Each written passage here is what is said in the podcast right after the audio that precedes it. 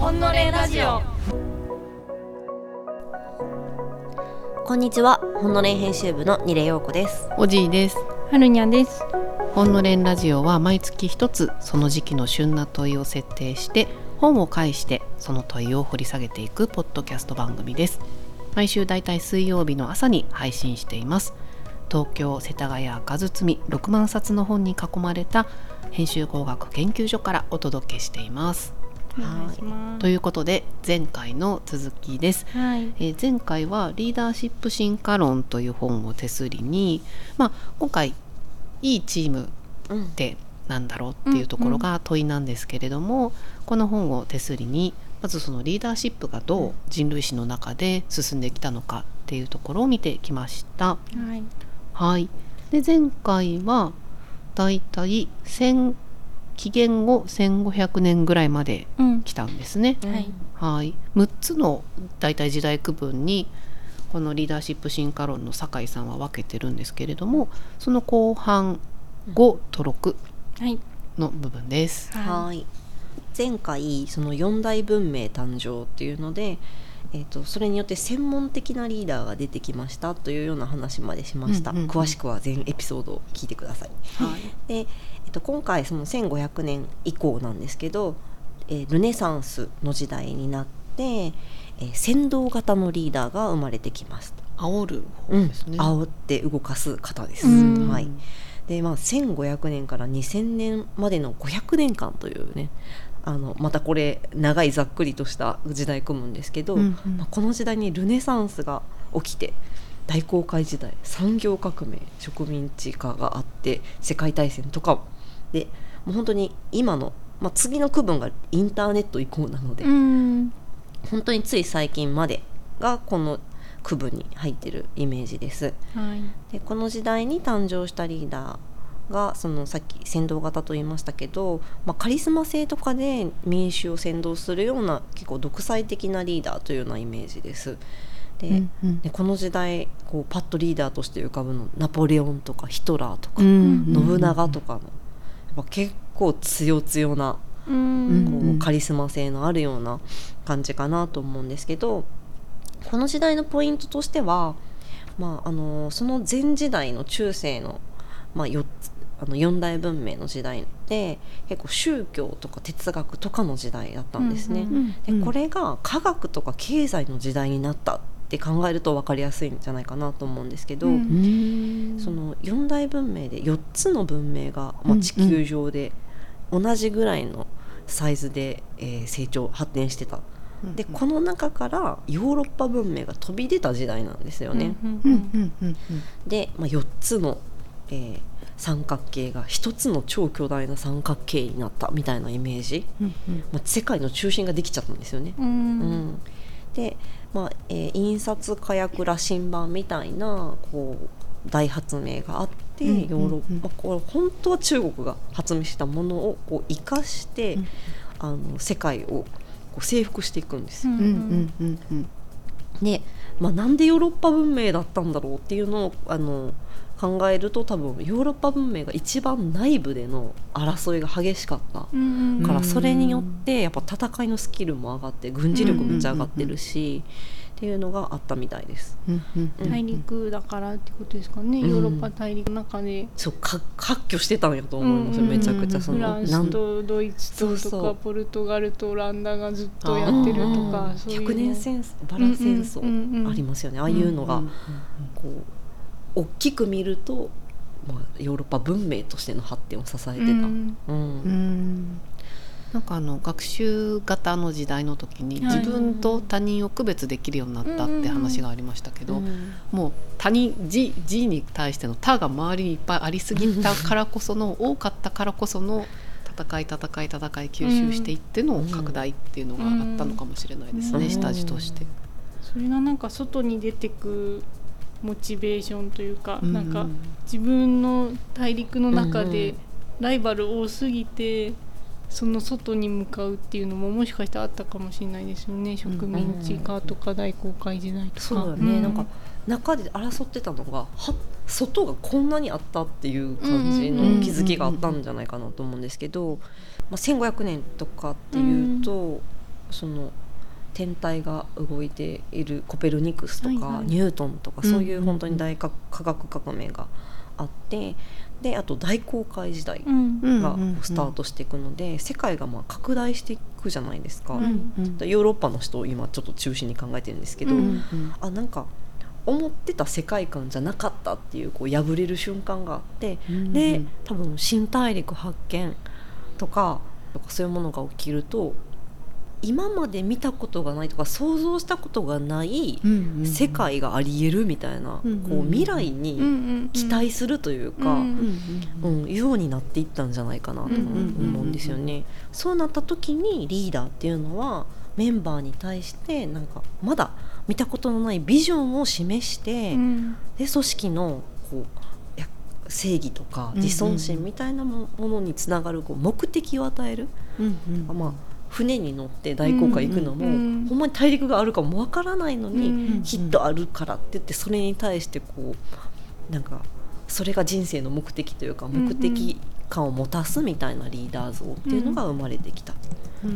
で今まで管理型やったのはやっぱ内部に目が向いてるんですよ、うん。先導型はこう外を全員でそっちを見ようっていう形のリーダーが生まれたっていう時代ですね。なんか前回からねこのリーダーシップの進化論を人生、なんていうんですか人生ステージにうんうん。なぞらえて考えてるんですけど、うん。今まではその赤ちゃんで家の中に生まれたばっかりで家族型のチームにいてこれ1個目ですね。で次に学習型の組織に移行するんですけどこれがなんかこうちょっと子供が成長して幼稚園とか小学校とか入って先生が現れてくるみたいな。で3番目の順位型のチームモデルの時には中高に入学して部活で先輩後輩の序列があるんだっていうことを学びましたとか言ってて、で4番目の専門型であのいよいよ会社に入って専門性を身につけて働いてるっていうところまで前回やったんですけどそれを受けてこの5個目のルネサンス以降の先導型っていうのを考えるとするといよいよ会社に入りましたで頑張って専門性を磨いて経営陣のチームに入りました。でその中で自分もビジョンを打ち立てて目標を提示して会社を動かしていくポジションになりましたよっていうようなイメージかなと思います。ううんなんか今私たちが思ってるリーダー像って基本これやなって思うんですよそうですね。先導型、うん。今もねやっぱり会社の社長ってそっちですよね。まあまあね管理型もあるとう。んうんうん思う工場とか生産とかするんやったら。やけどなんかブルーオーシャンを探してるという感じ、やっぱすごいなんか資本主義モデルと相性がいい感じしますね。うんそのドーパミン型なんやね 欲しい欲しい。うん新しいものにうん新しいものに行くモデル、未来に達成したいものを設定しうんてそれへの道筋を示す形。うんうんで自分の見たい未来を指し示してくれるリーダーについていくっていうあそうふうにですね。できてるってことですね。うんうん。なんか最近そのパーパスとかうん。ビジョンとかって言って共感が重要になってきてるっていうのはこの目的の方をみんな重視して、うん。そこについていけるリーダーを選ぶようになってきたみたいなのがありそうですね。やっぱ入社試験でなんか御社のビジョンに共感しますみたいなのが定番ですもんね、うん 違う？あの模範解答っぽい感じがします。そうなんね、ううんんうん。まあ、でも面白くなながちやねんなああいうのってそのビジョンね。ビジョン。よくある感じの言葉になりがちですけどそうなんかそこを具体的に示せる人が優れたリーダーって割と言われやすいですかね、うんうん。今は。キャラクター的にもやっぱりこうナポレオンヒトラー信長とかこううんうん。目立った人を見ていくとね、うん。なんかキャラが強いですよね、うんうん。でうん。新しい時代を見せてくれるってその時は信じられてた人たちってことですよね。その目指してるものが正しいかどうかが分かんないっていうのがこの結構ポイントやなと思ってだからヒトラーみたいな人が生まれる、うん。期待値でしかないっていうのが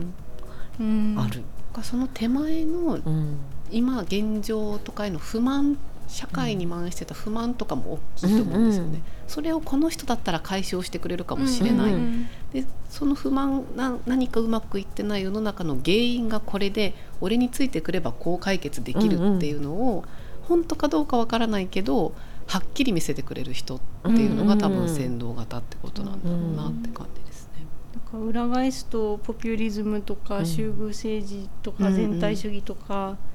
ちょっとそっちのリスクも抱えたモデルではありますかね。そうですよね。でその結果大戦もありホロコーストもあった時代ですもんね。そして最後いよいよですね。これが最後、えー、インターネット以降ということで、えー、周囲型のリーダーというふうに名付けられています。はい、まあインターネット以降ということなので1990年代ぐらいから2000年代ぐらいからという、まあ、ここ2 3 0年の話、うんうん、で新しい、うん、でこう新しくこう私たちの時代に誕生したリーダー像っていうのは周囲から意見をするこうオピニオンリーダー的な存在。であの権力者がいるのはいるんだけれどもその大きい三角形のトップの人にこう疑いをかけて、こう弱者の立場から代替案を提示してそれを進めるようなリーダーっていうふうにあの言われてます。うん、うん、だからもうこの1個前の先導型でヨーロッパ文明がトップに立ってる地球上がもう一つの大きな三角形の序列ができてしまったっていう状況からこうインターネットが普及することによってや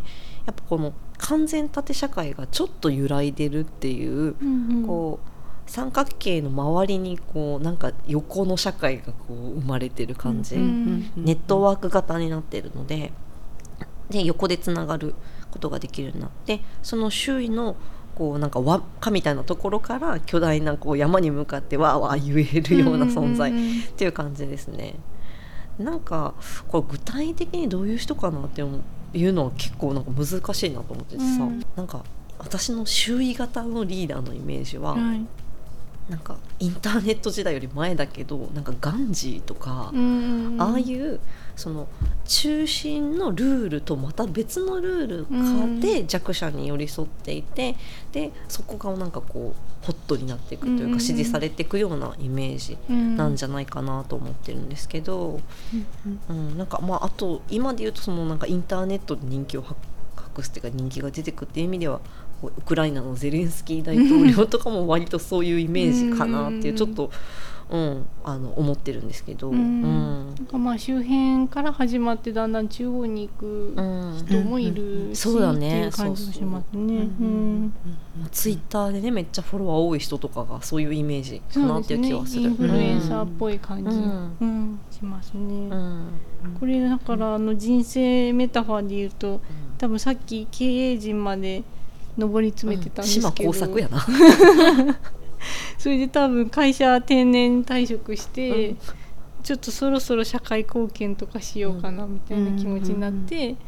困ってる人の手助けをしながら中央に対して、まあ、これまでの知見を生かして意見を呈していくっていう、うん、そういうこう良き老後モデルなんですかね。人生の中で6個の6タイプのなんか組織と出会ったようなね、うんうんうん、感じ、そうですね、うん、そうですね。なんかそうだな。な何が当てはまるんだろうその弱き者に寄り添いっていう代替案を提示して、はいはい、でザーって21情報の歴史21とか見てたんですけど、うん、ちょうど90年頃から周囲型ってことで1993年に日本だと阪神・淡路大震災が起きてて、これボランティア元年って呼ばれてるんですよね。そのボランも名もなきというか一般の人たちが組織になって、そのまだ国とかがこう入っていけないようなその地域、今何かしなきゃいけないっていう場でその地域の人たちが動いて組織になってその場をこう助けていくっていうようなそういうボランティア元年って言われていた年だったりするのでこういうのも一つそうですね、うん、その当てはまるのかなって思いました、その今のボランティアの話でちょっと思ったのがやっぱ中央の三角形が大きくなれば大きくなるほど、意思決定が時間がかかるっていうのがあるので,、でしかもインターネットができたことによってもう情報がすごい早いから、こうこう判断できるというかやっぱ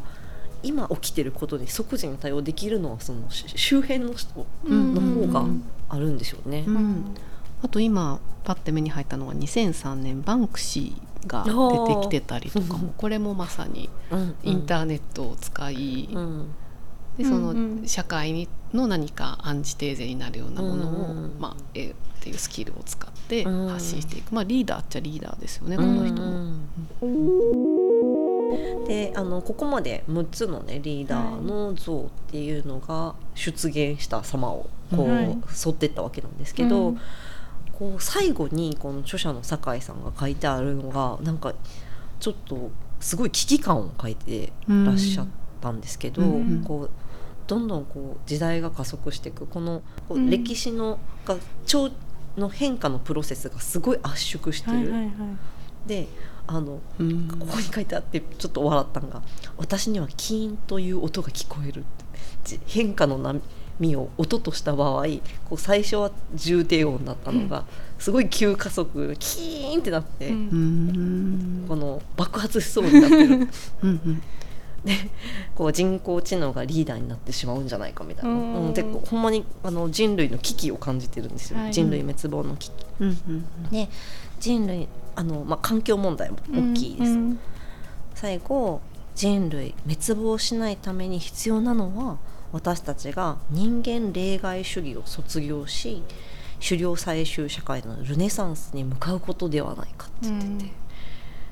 う狩猟採集社会のルネサンスとはって思ったんですけど、うん。また三角形今までまあ三角形作ってるのが人間社会の中だけでこう作っちゃってたと。うんうんうんうんででも狩猟採集の時ってまあもうちょっとフラットなこう、ねうん。楕円みたいなイメージだと思うんですけど、うんうんうん。そういうこう、えー人間以外のもうチーム地球チームガイア、うんうんでかくなりますそうね。そう。いやでもうんほんまそういうことなの、うんうんこうしかもアリも。みんなうんみんなチーあム。のみんなチームとしてでえーそしてルネサンスに向かうっていうことなので、うん。それを先導できる人。っっていうのが求められてるっていうことだと私は理解したんですけど、うん。なんかチームガイアのビジョンを描けるリーダーこそがこれから求められるリーダーと。しかも結構強めのやと思います。先導型やから、うん。かグレタさんすごいこう評価してて、うんううんん。でやっぱりこうな何にせよやっぱりこう行動するために、あの動ける人が、い。あのリーダーであるっていうことなのであのそれは、まあ、なるほどというか酒井さんはそう思ってるんかって思ったんですけど、うんなんかこう、うん個人的にはそう全部納得するわけではないんやけど、うんあの確かにこう地球全体のことをチームガイアとして捉えるっていうのは、うんうん。まあ、これからの時代必要やろうなというふうに、うん思いました。うん。うんちょっとね私がこの一連のうん。読んでたりとか話してて、うん。一個思ってるっていうか、まあ、一個もう一つそうのん観点として投げ込みたいなと思ってるのが、うん。えっと、リーダーってうんいう、リーダーをずっと考えてきたんですけけど、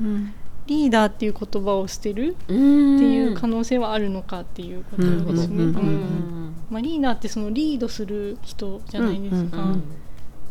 で結構、まあ、私も実は MBA に通ってたりしたのでそのビジネススクールで、やっぱ散々そのいいリーダーになりなさいっていうことを聞きすぎてちょっとアレルギーがあったりもして。なんかいいリーダーになりなさいって言うけどいいリーダーって何かもわかんないし、なんでそもそも私リーダーになんなきゃいけないんだろうっていうのはすごく思ったりもしたんですよね。うん。でなんかそういう自分のモヤモヤもある中で、まあ、最近のトレンドとしても一個見てもいいかなと思ってるのがその前回もちょっと言葉が出てたティール組織っていう考え方、これあの最新って言いつつも10年前ぐらいに出てきてる理論なのでうんうん。すで、にもうビジネス界では古いかもしれないんですけど、うん。一個そのティール組織が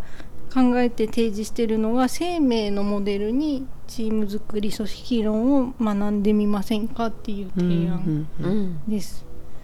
でまあそれもあってあの今回の瞬間本にも「協力の生命全史」という本を入れてるんですけど、ちょっとこの本も含めて生命モデルのチームって何っていうのを最後に少しだけお話ししたいなと思ってました。さっき最強チームでオジが身体って言ったけど、うですね。まさに細胞のね、あり方ですよね。そうですね。細胞、だから私たちの体もその生命モデルのチームでできてるんですけど、まあ、生命モデルって何ですかっていうと簡単に言うと中心がない中央を持たない、要はリーダーがいない、うん。で、超フラットな組織であってだからどっかで大きい社長が意思決定をしてそれをトップダウンで意思疎通していくんじゃなくて、うん。一個一個の細胞が自分の役割をうん担って動き続けることで全体としてはなぜか身体のような大きいものが動くっていうモデルですね。これすごい分かりづらいと思うんですけど、うん。結構分かりづらい話でその科学の分野では複雑系とかうん。自己組織化っていうふうに呼ばれていて、まあ、理論自体もすごく難しいのであのフラットな組織っていうふうに思っていただけるのがいいのかなと思って私もそういうぐらいの理解しか今してないんですけど例えて言うと年金あの熊楠が研究していた年金とかアリの群れとかイワシの群れをイメージしてもらえると分かりやすいです。なんか例えばイワシの群れは誰かが次あっち行くよって言ってるわけじゃないんだけど一匹一匹が一生懸命泳ぐことによって、群れ全体は睡眠の群れのようにバーって大きく動ける、うん。で常に正しい方向を選択できますっていうようなそういうチームのあり方ですね。それってどうやってるん実際。あイワシの群れとかアリの群れとかは、うん。基本的にすごく単純なルール、うん3つぐらいの単純なルールに沿って動いてるだけらしくて例えばイワシで言うと1つは隣の人にぶつからない。急に幼稚園みたいな。隣の人にぶつからないで2つ目がベクトルをみんなと合わせる。あなんか方向ね。向かう方向。ミネさんが隣で前に進んでるのに急に私は後ろに行ったりしないっていうそれぐらいのお約束。で3つ目は群れの中央に向かう。つまりそのはぐれないでねっていうことなんですけどなんか隣の人とぶつからない向きを合わせてねはぐれないでねっていううん。その3つだけでイワシの群れは動いてるらしいです。ううんん、これがつまりそのここ個体と個体の間の関係性だけで動いてるうんルールがそこに絞られていそて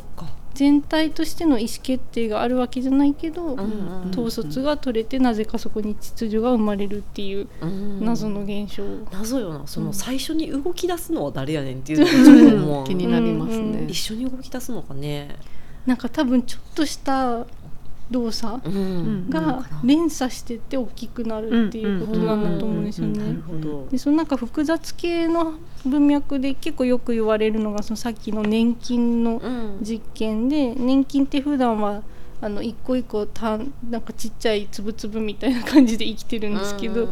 餌を取りたい時だけみんなでわーって集まってなんかネバネバしたものになっあて餌を探しに出るっていう不思議な森の中にいる不思議なものなナウシカみたいなナウシカに出てくる出やつ。ね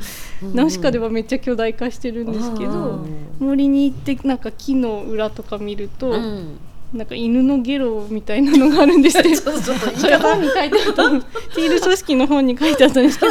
ど。森歩いてて犬のゲロみたいなの見つけたら年金かもよって書いてあるそうなんそう。結構変な色なんです。黄色とか赤とか。黄色のイメージ。は 集まると見つけやすいらしいんですけど。そうやなでその年金がなぜこう餌を見つけられるかをずっと科学者は真剣に研究してたらしくて、なんか長らくやっぱりその人間はピラミッドモデル、うんリーダーを持つ組織モデルしか知らなかったから、ずずっとこの年金の中には誰か絶対意思決定権者がいるはずだって思ってたらしいんですね。でそれを専門用語ではペースメーカーと言ってるらしいんですけど、そのペースメーカーを探すのに何十年とか費やしてたらしいんですけど結局そういう人はいないっていうことが判明して、みんなそのさっきのイワシみたいに隣の人との関係性を調整することだけで、なんか餌を探しなんか遠くにあったとしてもそこにたどり着いて餌を得て生きているっていう。うんか見てる範囲がすごく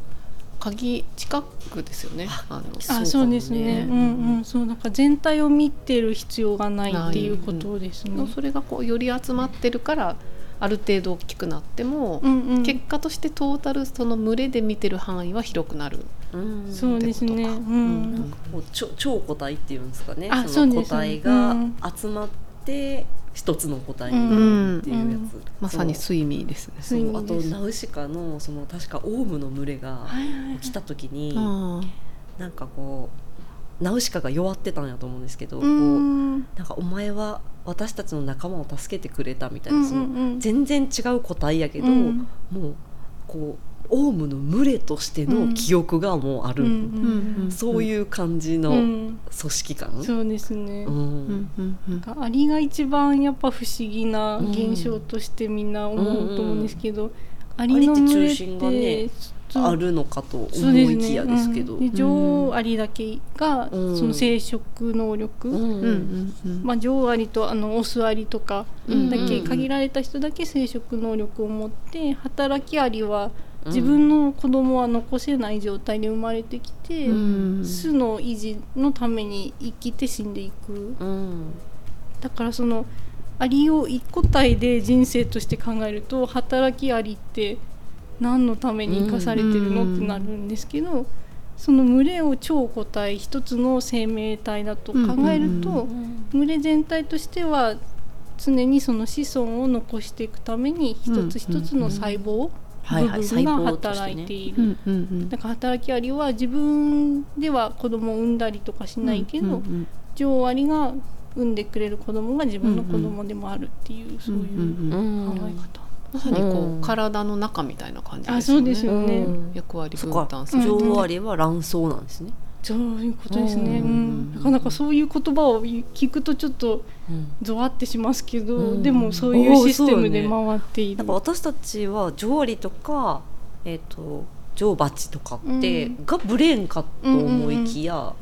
そうではない。らしいです。上アリの指示に従って働きアリが動くとかでは全くなくて、うん、なんか隣の個体があっち行ってるから自分もあっち行くかってやると餌がなぜか巣に持ち帰られるっていう、そこになんかまあちょっとどこまで想定できるかわかんないですけど、人間って結構意思決定の意識の働きを想定するけど。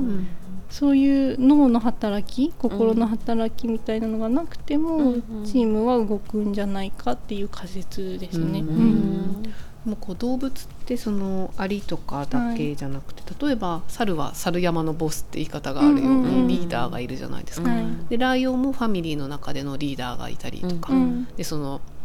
なんだリーダー同士の戦いに追われたオスライオンとかの話とかってあるようにその種によってそのリーダー型とこういうなんだリーダー型じゃない中心を持たない種とあると思うんですけどそれでいくと人間は今のところリーダー型じゃないですか、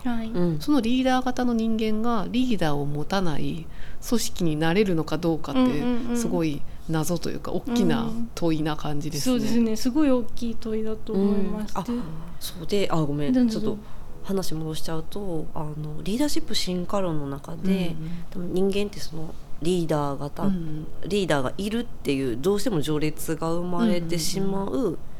まあ、家族型、うん、家族でもやっぱお父さんみたいな存在いるので、多分そのライオンとかと同じなんですよね。だけど狩猟採取になった時にこうできるだけ分け与えるというか、っていうフラットに努力してしてきたっていうなんか進化があるんですよね。そう。普通のエンジン類だとこうちょっとちっちゃい三角形がどうしても出てきてしまうものを狩猟採集というかホモ・サピエンスになった時にえっ、ー、とあのそれをフラットにするっていうちょっと繰り返しになっちゃいますけど、うんうん、あってっていうのが、その山際さんあのゴリラの研究の、うん、十一さん山際十一さんの本で、その猿は個体でしか食事しないみたいなんですよね。でも人間はこう火を使って火を使って火を囲むっていうあの作業によってこう食事を分け与えることになったっていうのがあってでそれはこう結局共同体としてこうじゃあ自分に何かあった時に助けてもらうとかそういうあの心理もあって、あの人に分け与えてみんなで食事をするという数少ない種になれたみたいなのね。へえ。だから仮で回していくって感じですかね。そうなんか循環させていくっていうのかな、っていうふうにしてで、まあ、一方でこう狩猟採集民今の狩猟採集民を見た時に、これは奥野さん奥野さんという方の「ありがとうもごめんなさいもいらない森のために聞いてなんとかかんとか」という本ですけど。この本の中ではこうプナンっていう、うんあれカンボジア？ベトナム？あカンボジアカンボジアかなうんの、えっと、狩猟採集民のとこに行った時に子供はみんなこうお菓子とか欲しがるんですよね、うん。その日本人の奥野さんが行った時に。だけどダメダメこうみんなで本当に完全に平等にしま分け与えるのっていうのを大人が教えるんですって。だから本能的にはやっぱ順位順列っていうかこうもこう所有したいとか独り占めしたいっていうあの順位ができてしまうような心理が動物的にあるんだけれども、こう成長する時にこう平等にするっていうのを徹底的にやるうんそれが狩猟採集民のやり方、うんっていうことだったのでなんかど努力次第ではうん。フラットにできるんかなっていう考えとして言ってみた。うん。うん。でもそれを教える人が必要ってことですよね。あそうやね。ってなると それはリーダーがいるってことなのかしら。うん。うん。でもあえっ、とプナンはマレーシア。のあマレーシアボルネオ島あマレーにシア。暮らす少数民族のことであってますか、あそうですそうでうんす。うん。でした。マレーシアでした。うんうん。なんかその生命モデルが人間の組織に適用できるかどうかっていうことを考えた時に、まあ、生命その年金とかがその自己組織化できるのって餌を取るっていう究極目標がめちゃめちゃクリアだからだと思うんですよね。で人間の組織になった場合には餌を取るためのチームを作ってるのはうん。そんなに多くないじゃないですか会社とかで考えたら。だからその餌を取りに行って生きていくよっていうぐらい明確な目的、みんなで共有される目的が全員に等しく行き渡ったらそれが可能かもねっていうことは書いてありました。うん、まあちょっとこれもね本当に一個の理論なので、いろんな会社で実験してもちろん失敗例もたくさん出てきてるうんので、まあ、何が一番いいバランスなのかっていうのを、うんまあ、いろんな組織が今後も実験していくんじゃないかなっていうことをなんか思います。私オジーが言ってたディズニーみたいなやつって結構これに近いんかなと思ったんですよね、うん。ディズニーのやつって、ディズニーの教育ですか、うん、なんかこう少ないルールうん。うんううんうん。んで人をクルーになれるみたいな。なんかあのざっと知った中だと、その説明をこうしなさいって指示を出すことよりもこうお客さんがゲストっていうのか、うんうん。ディズニーだと、うん。が喜んでる姿を会議室で1時間説明するよりもお客さんの喜ぶ姿を15分見せる方がその人の行動が変わるみたいなことは書いてあったりとかしましたね。そのな何個か 4, 4つとか5つとかそういうルールでうんうん。だ大体のスタッフにあ。なれるみたいなことなんですよね、うんディズニーって。うん。だからそまあそのルールを決める人はいるけど、うんうん一応そのルールに従えさえすれば、うんうん。自己組織化の仲間になれる、うんそうですね、っていうことなんかなとはう思って、ん、なんか伝え方もこれをやりましょうじゃなくてこれだけはやめましょうっていうらしくてうん。へー。ゴールを設定しつつやっちゃダメなことがある、うん。でこの間は自由。うん。自由というか任せる。ううん。んっていうのがディズニー流。うん。うん。なるほど。のようですちょっとイワシっぽい。イワシっぽいですね。うん。はい。じこれまであの6個のモデルはい。進化しモデルと最後に生命モデルで中心を持たないモデルっていうのを見てきましたけど、まあちょっと私たちもね新しくチームになったところでどれが合うかなとかいうのを今後も話していけるといいのかなと思いました。うんなんかきっとそういう変わっていけるのかっていう問いも含めてリーダーシップ進化論っていうふうに酒井さんはつけてるのかなというふうに思ったりもしました。はい、それではそろそろお時間になりましたので、はいえー、最後いつものようにゲスト本をご紹介して終わりたいと思います。はい、はい、酒井城さんのリーダーシップ進化論、えー、情報の歴史21協力の生命前史ニコラ・ライハニさん、はい、著。と、えー、ティール組織フレデリック・ラルーさん著、はい、ですね。はい、シオのゲスト本とお付き合いいただきました。今日もご一緒いただきありがとうございました。ありがとうございました。